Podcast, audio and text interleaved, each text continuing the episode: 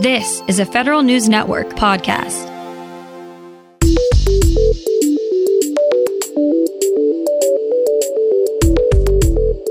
Coming up on today's Federal Newscast, an idea to change how cost of living adjustments are calculated for federal retirees is introduced in Congress. GSA and the Pentagon's Innovation Wing are teaming up to get new tech to agencies faster and legislation which calls for more supply chain security training for procurement officials is on its way to becoming law. These stories and more in today's Federal Newscast.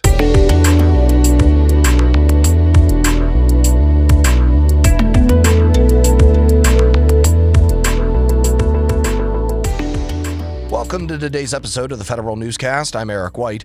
House lawmakers want to change how cost of living adjustments, or COLAs, are calculated for many federal retirees. The Equal COLA Act aims to achieve parity for annuities paid under FERS, the Federal Employees Retirement System. Currently, when consumer prices increase, COLAs for FERS retirees are either capped or reduced.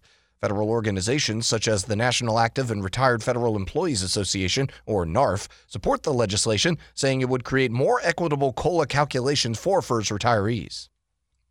A federal watchdog says the Department of Homeland Security could learn a lot from its initiative to vaccinate employees against COVID 19. Federal News Network's Justin Doubleday has more. DHS's plan to vaccinate some employees against COVID 19 was set back by communication issues and missing data. Those are the big takeaways from a new report released by the DHS Inspector General last week. The IG says there was inconsistent messaging about whether DHS was attempting to get vaccines for all its employees or only frontline workers. The report also found the effort was hampered by missing and erroneous personnel data. The IG is recommending DHS ensure its components maintain up to date rosters of essential employees going forward.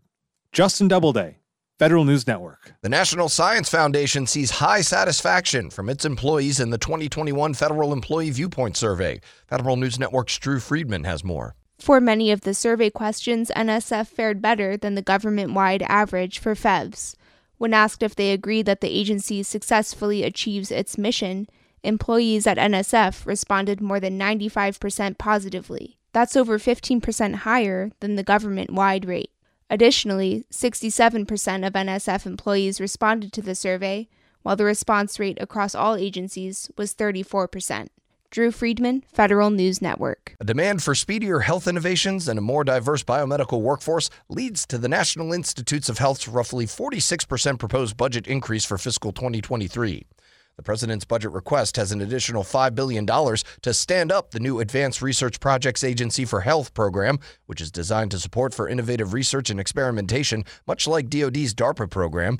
The 2023 budget also increases funding for the Chief Office for Scientific Workforce Diversity to expand recruitment of staff from underrepresented communities.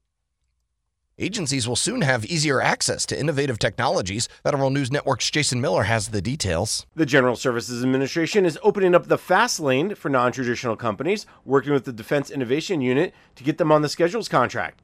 Under a new agreement between GSA and DIU, companies who have won other transaction agreements or production awards from DIU and proven their technologies will have a more direct path to get on the government wide schedules contract. DIU is focused on bringing non traditional companies into the defense market around autonomy, cyber, energy, human systems, and space. Jason Miller, Federal News Network. The General Services Administration is also testing six next generation green building technologies across the federal building portfolio. GSA, through its Green Proving Ground program, is for the first time testing charging infrastructure for electric vehicles. GSA says it's laying the foundation for more electric vehicles in the federal fleet, as envisioned by the Biden administration. The agency is also looking at new window films and solar panel technology that may improve the energy efficiency of federal buildings. The Green Proving Ground program has tested more than 80 next generation building technologies since it started in 2011. A bill that aims to help feds identify cybersecurity risks in their technology purchases is set to become law. The House passed the Supply Chain Security Training Act last week.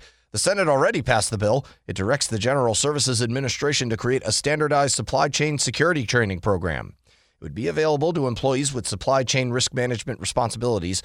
Lawmakers say the SolarWinds hack and other supply chain breaches highlight the need for more robust supply chain security training. Agencies saved half a trillion dollars by adopting recommendations from the Government Accountability Office over the last decade. Federal News Network's Jory Heckman has more details for us. GAO says the opportunity to save even more money, in this case tens of billions of additional dollars, is still on the table.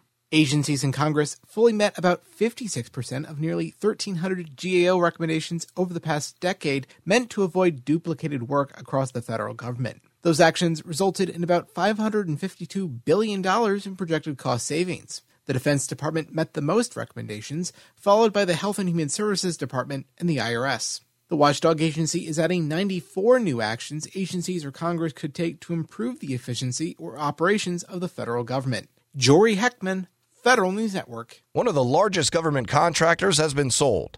The Carlyle Group is buying ManTech International for $4.2 billion in an all cash deal. ManTech won 77 contracts worth over $1 billion in fiscal 2021 from the federal government. It provides IT and technical services with a focus on defense and intelligence community analytics and cybersecurity programs. It had a 2021 revenue of $2.6 billion overall and about 9,000 employees. The purchase still needs shareholder and regulatory approval and is expected to close in the second half of 2022. Federal prosecutors have charged a member of the West Virginia National Guard with taking part in the January 6th insurrection. Technical Sergeant Jamie Lynn Ferguson is scheduled to make her first court appearance today. Prosecutors say the Air Force Office of Special Investigations identified Ferguson as one of the people who stormed the Capitol. Later, she allegedly admitted to FBI agents that she entered the building and spent about 40 minutes in the Capitol Rotunda.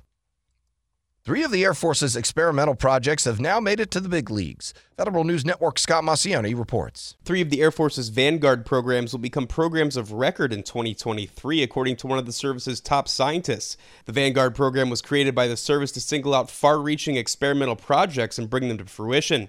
Golden Horde, a swarming drone program, Skyborg, an artificial autonomous partner for pilots, and Navigation Technology Satellite 3, a next generation GPS, all made the cut. The Air Force still has one more program focused on using rockets to deliver cargo that remains in the experimental phase. Scott Maucione, Federal News Network. And the Army is appointing Michael Monteleone as the new director for the Assured Position, Navigation, and Timing Cross Functional Team.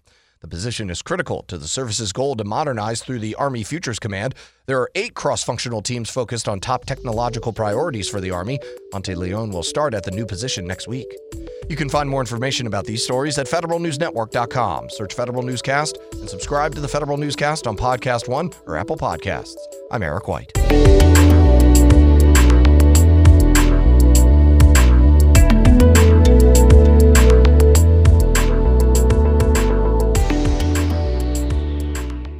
Reconnect with a carpool or vanpool. Even if you're commuting just a few days a week, Commuter Connections can match you with others that live and work near or at the same place as you. Prefer taking the bus or train? There's never been a better time to reconnect with transit. Plus, you have the added comfort of knowing Guaranteed Ride Home is there for any unexpected emergency for free. For more options, visit commuterconnections.org or call 1 800 745 RIDE. Some restrictions apply. Your story. It lives in River City, where you can enjoy a metropolitan vibe and a small town feel, where we set the standard for service and looking out for one another, where there's so much more than steak in our thriving food scene. Your story is the story of Omaha, told by those who live it and love it. Whether that's helping you keep up with the Cornhuskers or creating the content you crave. And here in the Omaha World Herald is where it comes to life. Omaha World Herald, where your story lives.